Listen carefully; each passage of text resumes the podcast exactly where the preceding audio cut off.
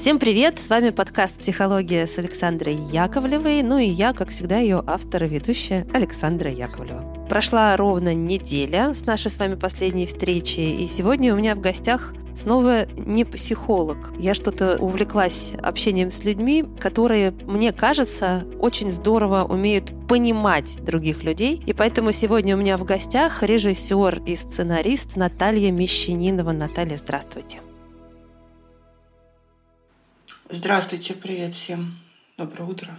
Доброе утро, добрый день, добрый вечер. У кого что? Я от себя добавлю, что вы, я думаю, многие из вас знают Наталью, если не по имени, то по ее работам. Вот то, что меня особенно зацепило в последнее время, годы. Сериал, который называется «Пингвины моей мамы». Если кто не смотрел, очень рекомендую посмотреть. Очень человеческая история, которая отозвалась, кажется, у многих, а у меня очень сильно. А еще сейчас вышел уже новый сериал, который называется «Алиса не может ждать». И в нем тоже история история девочки-подростка, ее семьи, ее отношений с миром. А проблема в том, что Алиса ждать не может, она теряет зрение стремительно. И то, как происходит это ее сопротивление или принятие. В общем, вот все об этом в сериале. А, кстати, еще аритмия, всеми любимая. Вы там автор сценария, соавтор. Вот это тоже Наталья. В общем, и, и кроме этого еще огромное количество замечательных работ. Открывайте там любую ссылку, вводите Наталья Мещанинова, и дальше я вам обещаю много часов классного кино. И не только. Еще у Натальи есть книга рассказы. Я тут ее почитала, захотелось выпить. Но я попила компот, и мы начали этот разговор. Все, Наташа. У меня к вам был, знаете, какой вопрос? Подкаст у нас про психологию. Сегодня психолог я, но мне кажется, что вот вы тот человек, который с помощью вашего творчества очень здорово находит подход к нам, к обычным людям. То есть ты смотришь и понимаешь, что там очень много и про тебя, и про твоих друзей, или про твою семью. Вот мне кажется, что этому ведь не учат. Вот как вы это делаете? Мне кажется, что этому можно научиться.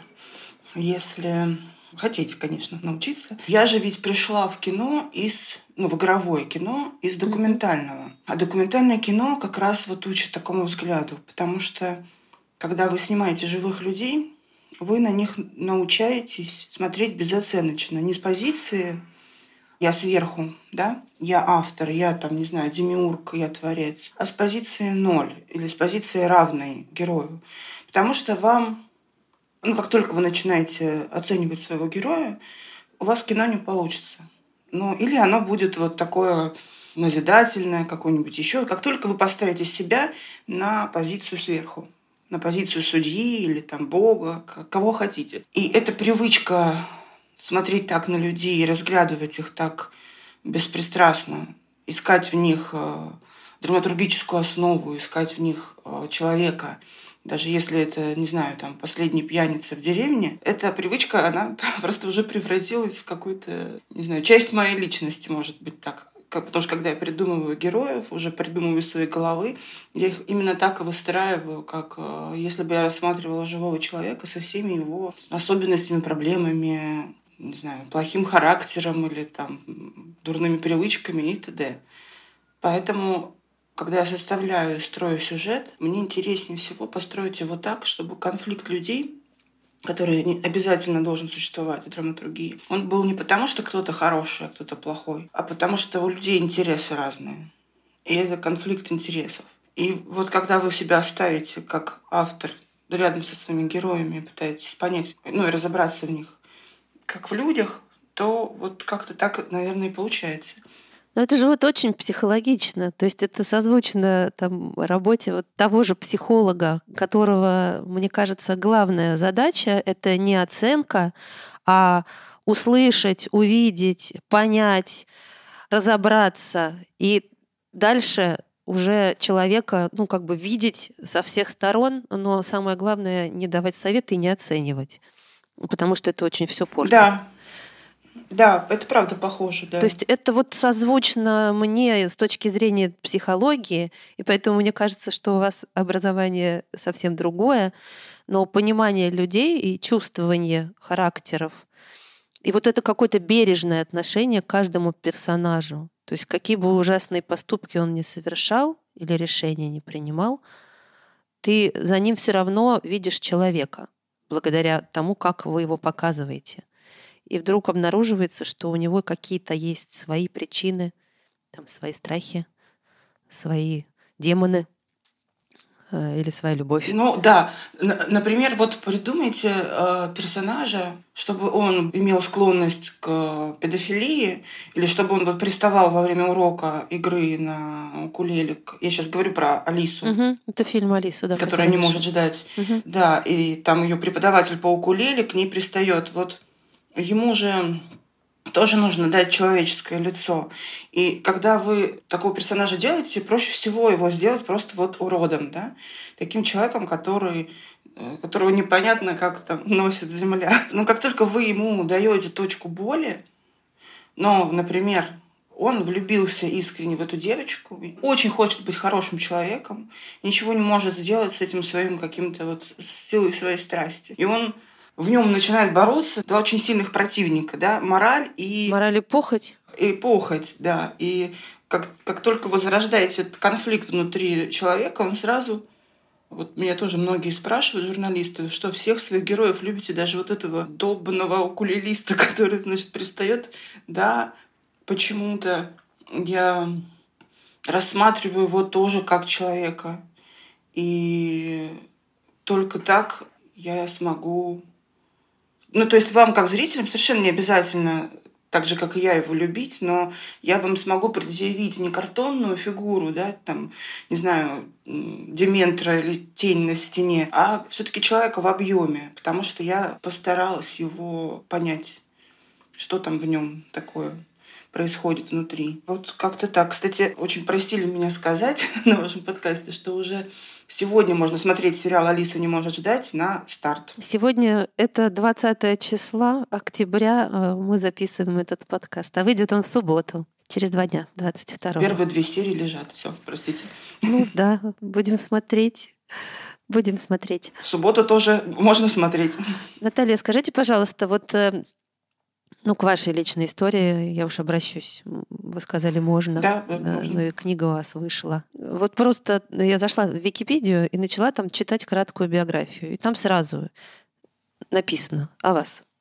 Пережила нищету, сексуальное домогательство отчима, буллинг, конфликты с матерью. В общем, я думаю, еще это не все.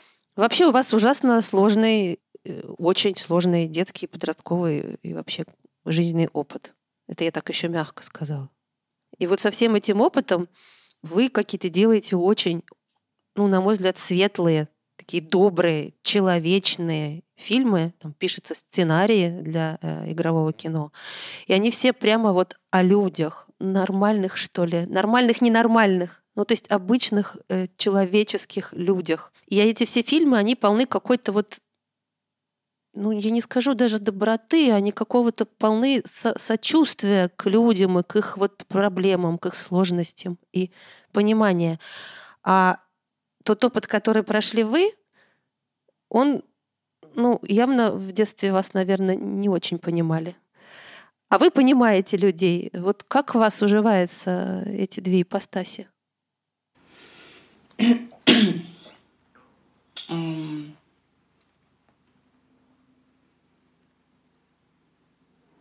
У меня был период, когда мне хотелось отомстить этому миру. Ну, если вы понимаете, о чем я. Это, угу. То есть, когда тебе все люди кажутся враждебными, и, признаться по правде, из этого было очень трудно выруливать и выплывать. Угу. Еще думаю, что моя мать очень много насадила мне вот именно этих мыслей, что мир вокруг. Ну, то есть я потом только начала понимать, когда уже выросла и приближалась к 30 годам, стала сама мамой, начала что-то анализировать, я начала понимать, что моя мама, она, вот, например, всех соседей воспринимала как врагов. Угу. Абсолютно все у нее были... Э, она подозревала всех в какой-то вот что кто-то ее хочет обидеть, что кто-то ее хочет обокрасть, что кто-то хочет ее оболгать, что кто-то нам на нее косо смотрит. И она мне этот взгляд как-то вот прививал, что ли, с детства. Я тоже относилась к людям очень подозрительно и настороженно, и старалась как-то вот не доверять, что ли. Из-за того, что в моей жизни происходило многолетнее насилие с, там, с возраста 9 лет и там, вплоть до 17. Сексуальное? Я, я, норм, э, я нормально сейчас про это говорю, да, да, сексуальное насилие, ну, меня насиловал очень много лет. И из-за этого, конечно, у тебя тоже, в общем, очень закрытое отношение с, с миром, в силу еще того, что ты носишь в себе какую-то вот эту страшную тайну, что ты какой-то не такой, как все, что ты такой какой-то вот особенный, что больше ни с кем этого не происходит. Разумеется, ты самый плохой человек, угу. который допустил, значит, в свою жизнь вот это э, действие. И ты абсолютно полностью обвиняешь себя и никому не можешь сказать. Поэтому Поэтому очень долго. И потом еще, когда, например, я выросла, перестала быть девочкой, стала превращаться уже в привлекательную девушку, я начала вести себя как ну, довольно мстительный человек, который мстит мужскому миру и своим там мужчинам, которые появлялись в моей жизни с чистыми чувствами, любовными и так далее, я как будто бы подсознательно вела себя так, чтобы ничего в моей жизни не сложилось. Но но я не знаю, я не могу найти ту точку, тот, тот день, условно говоря, в моей жизни, когда все повернулось назад. Может быть, э, один из этих счастливых дней был знакомство с моим мужем Степаном Дивониным, который э, как-то вот э, прям перевернул мое сознание в сторону того, что я совершенно нормальный человек, который может иметь семью и детей, конечно же. Потому что в моей голове было полностью ощущение, что это все не должно со мной происходить, семья не должна со мной случиться, и я никогда не буду хорошей матерью, потому что я вот ну, вообще не верю в институт семьи как, как таковой. Потому что вот если она такая, какая была в моей жизни, то зачем она нужна вообще? И это как-то постепенно изменилось. Мне кажется, что мое отношение к самой себе, ну да, я еще ходила к психологам и прорабатывала это все вот несколько сессий у меня было прям таких плотных. Сама по себе книжка тоже как э, терапия. Когда я ее написала, это перестало быть моей какой-то вот такой сакральной тайной, такой вот типа никто не должен знать, когда я сказала, да пошли вы все в жопу, конечно, может. Конечно, я имею право об этом сказать, не только сказать, я имею право об этом заорать. Вообще, почему я должна стыдливо прятать глаза всю свою жизнь? Вот нет. Это все как-то послужило каким-то э, путем, а, ключом к выздоровлению я бы так сказала. И, конечно, когда твое отношение к себе меняется, оно меняется и к людям. Ты может быть, я, я так испугалась сама себя, что в тот период, когда хотела отомстить всему миру, что повернулась слишком радикально в противоположную сторону и начала вот так вот активно э, людей любить. Хм. Как бы это грубо не звучало, но я, я думаю, что это целеполагание, которое вот привело к какому-то такому результату. Да, сложный какой у вас, конечно, путь. Мне очень жаль, что у вас было вот это все. Ну и здорово, что вы нашли в себе силы вообще вот про это рассказывать. У нас был выпуск э, где-то, наверное, ну, может быть, год назад. Была у меня в гостях основательница фонда «Тебе поверят». А, они да, занимаются как знаю, раз вот, Юля. да, Юля. Я с ними а, сотрудничаю, да. Как вот, могу. она офигенная, и выпуск э, получился очень светлый, несмотря на тяжелую тему. И очень много потом писала людей, и ей, и мне, как раз со всеми своими историями, болями. И, конечно, вот э, у многих есть вот это вот э, А, стыд, Б, страх и, и много всякого сложного в душе. Так что, в общем и целом, люди, конечно, которые что-то подобное переживают, и девочки, и мальчики, потом очень тяжело э, из этого выходят. И поэтому, когда есть кто-то, кто может вот так вот подать пример, как он это победил этого дементора или хотя бы показать путь, то мне кажется, это огромная работа, которая не только для вас, но и для всех значима. И она очень нужна, и здорово, что есть такие люди, как вы. Тем более, когда вы говорите, и это видно, как вы повернулись вот этой другой стороной к миру. Показывайте нам вот этот мир во всем его прекрасном несовершенстве, я бы так сказала. И каждый человек, он просто человек. А скажите мне, пожалуйста, вот э, характеров много же у вас. Каждый характер, он, правда, глубоко проработан, вот такой трехмерный, как вы сказали. А все-таки вы берете эти истории из жизни, где вы их находите, придумываете. Как вот эти люди возникают в вашей творческой жизни? Вообще часто герой, э, которого я описываю, это такой э, Франкенштейн. Очень грубое слово. Ты уже сказал, ну, в смысле, что какие-то вещи ты берешь из разных людей, и на неприятности он реагирует вот как этот человек. А любит он вот как этот человек а ест как третий человек и так далее. То есть иногда герой состоит из разных-разных э, людей. Э, удивительно, что вот есть один человек, точнее, он, к сожалению, уже умер, это отец моего мужа. И э, он настолько объемная личность, что он послужил вдохновением для, прям для нескольких моих героев. Угу. То есть как э, источник, откуда ты берешь ну, реакции какие-то мысли, мировоззрение, что-то еще. Он очень, так как он яркий человек, то получается, что его хватает аж на несколько героев. Вот. То есть бывает так. Алису вот, например, я не знаю, мне кажется, что Алиса ну, если исключить ее бизнес-план, да, что она, в общем, собирается делать со своей жизнью, а просто говорить про ее характер и силу характера, мне кажется, что Алиса — это та девочка, которой я очень хотела быть в детстве. То есть это девочка, которая жила в моей голове, ее не существует в жизни, но это вот мое, как, не знаю, мое было бы идеальное воплощение, если бы я... Альтерег, да, да, абсолютно. Если бы, да, я посмела бы быть такой, как а, Алиса, а, твердой, там, не знаю, дерзкой, э, со сложной речью, с какими-то очень прикольными стильными реакциями. Я ее писала как себя несостоявшегося, несостоявшегося подростка, как себя, да. Это удивительно смешно. Ну, то есть вот к тому, что когда ты персонажа описываешь, это из разных мест приходит. Иногда бывает, что ты встречаешь какого-то человека, и тебе очень хочется его описать в кино, и ты как-то вот начинаешь за ним наблюдать, а работа режиссера сценариста, она же не, не останавливается, даже когда вы едете в метро или вы не знаю, встречаете каких-то новых людей и, и болтаете о погоде, ты все равно глазами, чем-то, вот всем своим каким-то существом пытаешься это запомнить, схватить, зацепиться за что-то, зафиксировать в своей голове, чтобы потом это выдать в какой-то еще другой форме, не обязательно буквально, да. Знаете, да, что есть такая штука, что буквально написанный диалог, то есть если вы перенесете буквально диалог из жизни в сценарий, он перестанет работать, он вообще будет выглядеть очень искусственным и его надо перерабатывать в любом случае в своей голове, там, литературно осмыслять как-то. Также и с человеком ты его переносишь не буквально, но ты помнишь свои ощущения. Что-то ты выцепил в такое в нем важное для, для драматургии и запомнил.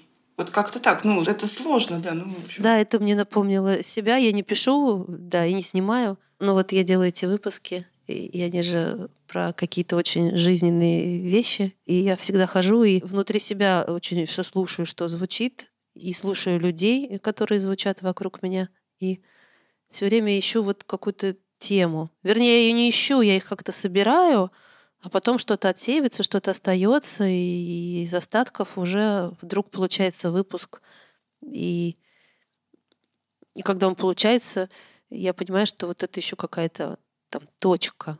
Ну, это как на ниточку бусинки это нанизываешь, и у тебя э, в результате что-то получается. И это вообще очень интересно так жить. Мне так говорят, ну ты же психолог, а когда я начинаю психовать или что-то такое, со мной приходит, ну ты же психолог, у тебя же уже столько там всего, такой опыт.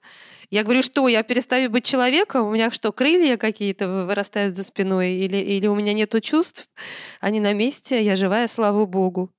Э, никакой там я не эльф или не волшебница. Расхожее мнение, да, что э, я тоже, когда только начала там в первый раз ходить к психологу, моя моя психологиня, она переживала развод. И я так удивлялась, я говорю, ну, как ты что-то советуешь людям, если у тебя а, сейчас происходит вот что-то что неподконтрольное. Поэтому это правда удивляет людей, которые думают, что если ты психолог, то ты должен совершенно точно идеально воспитать детей, выстроить идеальные отношения с мужем, вообще не иметь никаких проблем.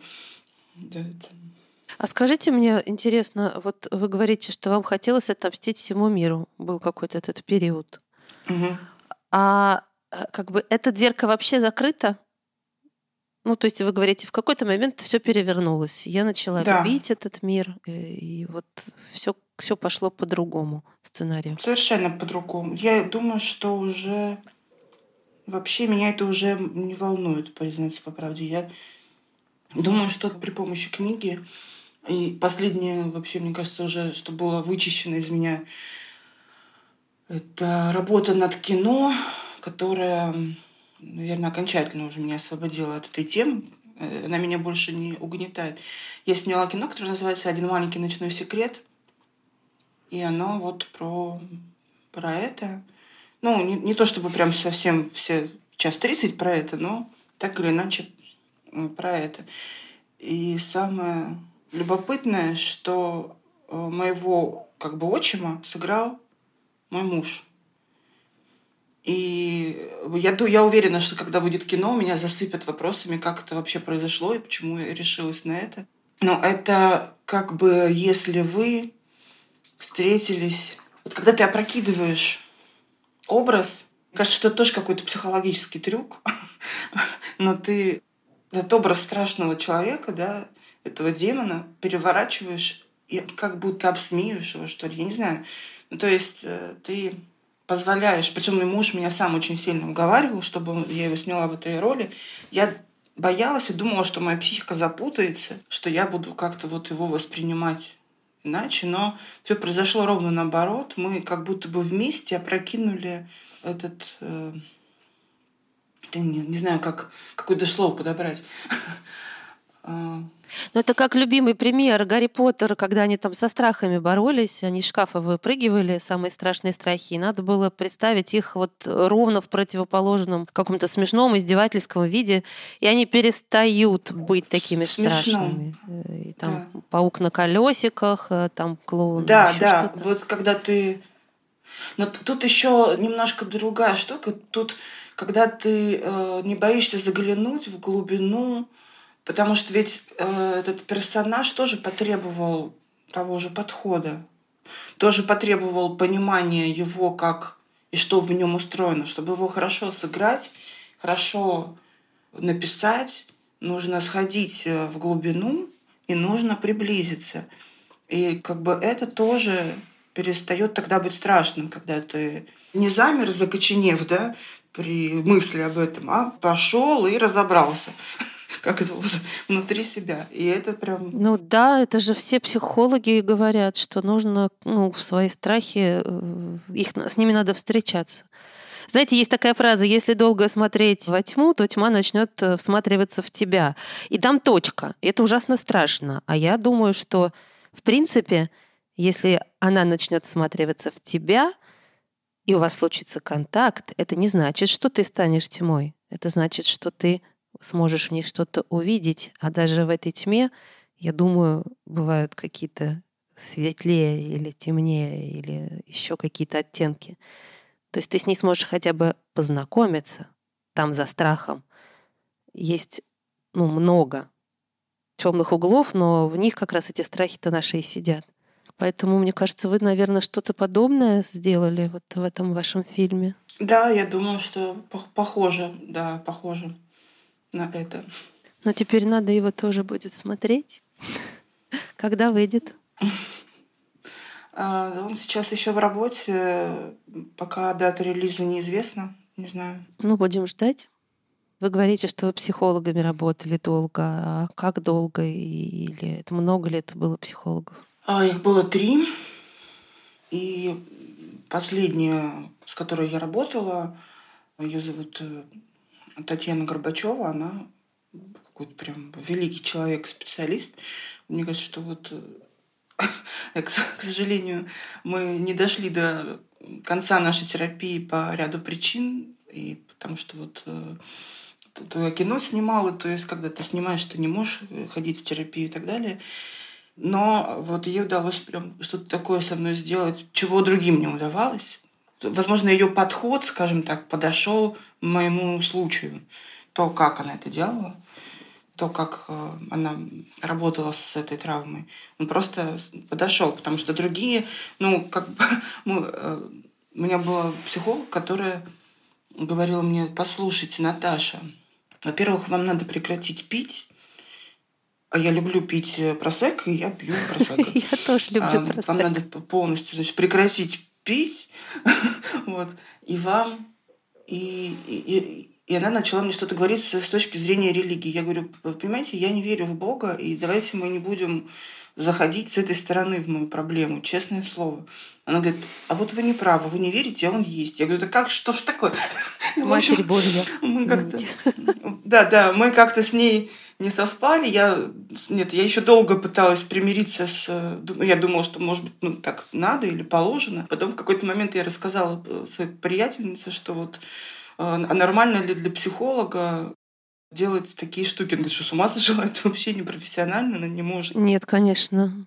Я при всем уважении к профессии думаю, что это не тот был специалист. Да, я ее как-то покинула после этого. И вот через время нашла Татьяну, она, конечно, прям... Думаю, что в совокупности все вместе и терапия с Татьяной, и, и кино, и книга, и какой-то путь, это все в конце концов привело меня в точку, где я нахожусь сейчас, где меня эта история, вы знаете, не снится, что ли. Не волнует, не трогает. Ну, правильно мы с вами обсудили, дверку закрыли, все из шкафа, что нужно, достали, перебрали, там все разобрано теперь лежит. Не вот этот ворох какой-то там страшного барахла из прошлого, если это так можно назвать. Скажите мне, пожалуйста, ну вообще это все очень признаки как бы сильного человека. Понятно, что эта сила не берется с потолка, и она тоже там, эти мышцы наращиваются, то есть их нет, и куча этапов проходит человек, а, который много тяжелых травм получил в детстве, в подростковой жизни, да и там в юности. И ему нужно обрастить себя вот этими ментальными мышцами, чтобы потом как-то выбраться но есть, я думаю, много людей, у которых сложная ситуация, и вот они сейчас нас слушают. Вот вы что-нибудь им можете сказать? Было бы здорово. Не молчать. Самое, самое страшное не молчать, и самое полезное, мне кажется, угу. целебное не молчать. Потому что вот как бы молчание, оно подвергает тебя, во-первых, опасности, во-вторых, вот этому стыду, вине, оно увеличивается многократно от долгого молчания. Я все время задаю себе вопрос, ну, как бы я могу на него ответить уже, но меня удивляло все время, почему же я никому так долго вообще не могла сказать и ни у кого не попросила помощи. Я просто уверена, что были люди в моей жизни, которые могли бы мне помочь это остановить. Это, это просто это, этим человеком не была моя мама потому что она была слабее mm-hmm. всех. Но вполне могла бы быть, например, моя сестра, если бы я ну, осмелилась сказать. Или еще кто-то из э, родственников и взрослых. Это очень сложная штука. Я знаю, почему дети молчат. И я знаю, почему фонд «Тебе поверит» называется «Тебе поверит». Потому что э, первое, что делают взрослые в такой ситуации, это отрицает э, реальность. Она слишком страшная, чтобы быть правдой, поэтому все думают, что дети фантазируют, и очень часто случается, что в такой ситуации взрослые просто не верят. Вот. Так, не молчать. Ну да, это, это мне кажется, главное, что ну, нужно делать. Не молчать, просить о помощи сообщать об этом. А, а если ты уже взрослый, чья история в прошлом? Угу. Если ты уже взрослый, во-первых, тоже не молчать. Потому что проговоренная вещь, она перестает быть, мы об этом с вами уже да, немножко поговорили, ну, перестает да. быть такой тяжелой. Она, ну это известный механизм. Человек, который высказался, он э, вырезал из себя раковую опухоль это, ну, может быть, не до конца, но какую-то часть начал как минимум что-то делать с этим. И, конечно, работа с психологом, я просто знаю и понимаю, что далеко не у всех есть на это деньги. Это очень дорого стоит. Потом а, далеко не у всех есть силы вообще, в принципе, обратиться к специалисту, потому что человек часто говорит себе, ну, почему должен идти к психологу, я же не, не сумасшедший какой-то. ну, я там, типа, справлюсь сам. У меня просто есть такие, да, и есть такие люди, которые в сложной... До сих пор этот миф о психологии, люди говорят, я зачем к психологу, я не сумасшедший. Часто человек э, недооценивает свои силы и думает, что у него все окей, что он справится сам или вообще отрицает, в принципе, проблему. Ну, здесь я не знаю, что посоветовать. Здесь, может быть, посоветовать можно только... Ну, если он отрицает проблему, тогда ему и не надо никакой Ему и советы не нужны, значит. Проблемы-то нет. Это правда, да. Слушайте, но если вернуться к, вот к фильму к вашему про Алису, у вас же там э, очень много опять ярких характеров. Ее мама, а, любящая мама которая вот как-то там э, пытается, так как она может, помочь э, своей дочери, которая теряет зрение и вообще пересматривает взгляды на жизнь. А другая ее дочь, там этот муж абьюзер, и вообще там ну, огромное э, количество вот этих характеров. Как вам кажется, вообще вот кино — это ну, такой социальная направленность, да, вот то, что вы делаете? Это можно так, да, говорить, социальная повестка у ваших фильмов? Или что это? Как это называется? Ну нет, я вот не, не определяла бы это как социальное кино. Есть э, для меня вот социальное кино, у него сразу появляется задача, да, поднять проблему. Вот социальное кино делает Звягинцев. Да, понимаю. У меня задача рассказать историю. Это несколько разные штуки, но в итоге вот, например, если мы возьмем фильм «Аритмия», в фильме «Аритмия» удивительно получился эффект, потому что мы рассказывали историю молодой пары, угу. но в силу того, что нам пришлось очень много подробно проникать в мир медицины, из-за того, что мы наградили нашу молодую пару такой профессией, да, то это кино стало социальным высказыванием в том числе, потому что мы подняли какую-то проблему этой медицинской реформы и так далее. Не то чтобы мы это специально хотели сделать, просто если ты честно описываешь этот мир, то ты описываешь и его проблемы. Да, какие-то... Потом эта медицинская реформа стала в итоге каким-то одним из главных основных двигателей сюжета, какой-то вот драматургической основой. И потом все начали говорить, о, аритмия, такое социальное кино, вот где... А, а наша задача была рассказать исключительно историю двух вот этих врачей. То есть оно в какой-то момент, если ты честно работаешь с реальностью, с материалом, оно становится, оно перерастает в социальное высказывание, как бы само по себе. И тут э, такая же история, наверное, и с Алисой, потому что там тоже получилось какое-то количество социальных высказываний. Дальше это я отдам на суд критикам, пусть что хотят там пишут про эти высказывания. Но я, я, я рассказывала, прежде всего, моя задача была рассказать историю э, девочки, которая вот таким каким-то страшным образом борется и берет право на свою какую-то вот собственную жизнь, отнятую у нее маминой ложью. Ну, те, кто не смотрел фильм, в общем, пусть посмотрят, и поймут, да, о какой истории идет речь, э, в чем там была ложь, и насчитают, сколько там социальных высказываний с их точки зрения, но явно больше, чем одно. Некоторое количество. Ну и критики пусть тоже посчитают. Потом узнаем, сколько проблем вы подняли. Ну что, я вас благодарю вот, за очень откровенный и душевный разговор.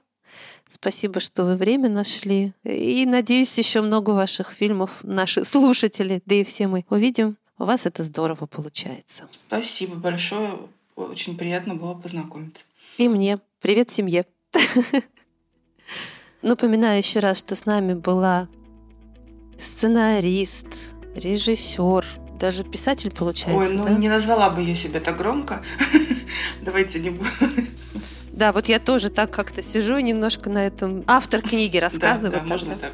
Да, Наталья Мещанинова. И вот уже сегодня на платформе «Старт», правильно? Да.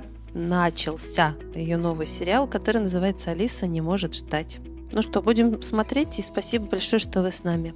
А я всем напоминаю, что это был подкаст «Психология» с Александрой Яковлевой. Пишите нам на почту, она есть в описании. Донаты свои присылайте, мы будем им очень рады. И не прощаюсь. Берегите себя. Всем пока, ребята. Спасибо, что слушали.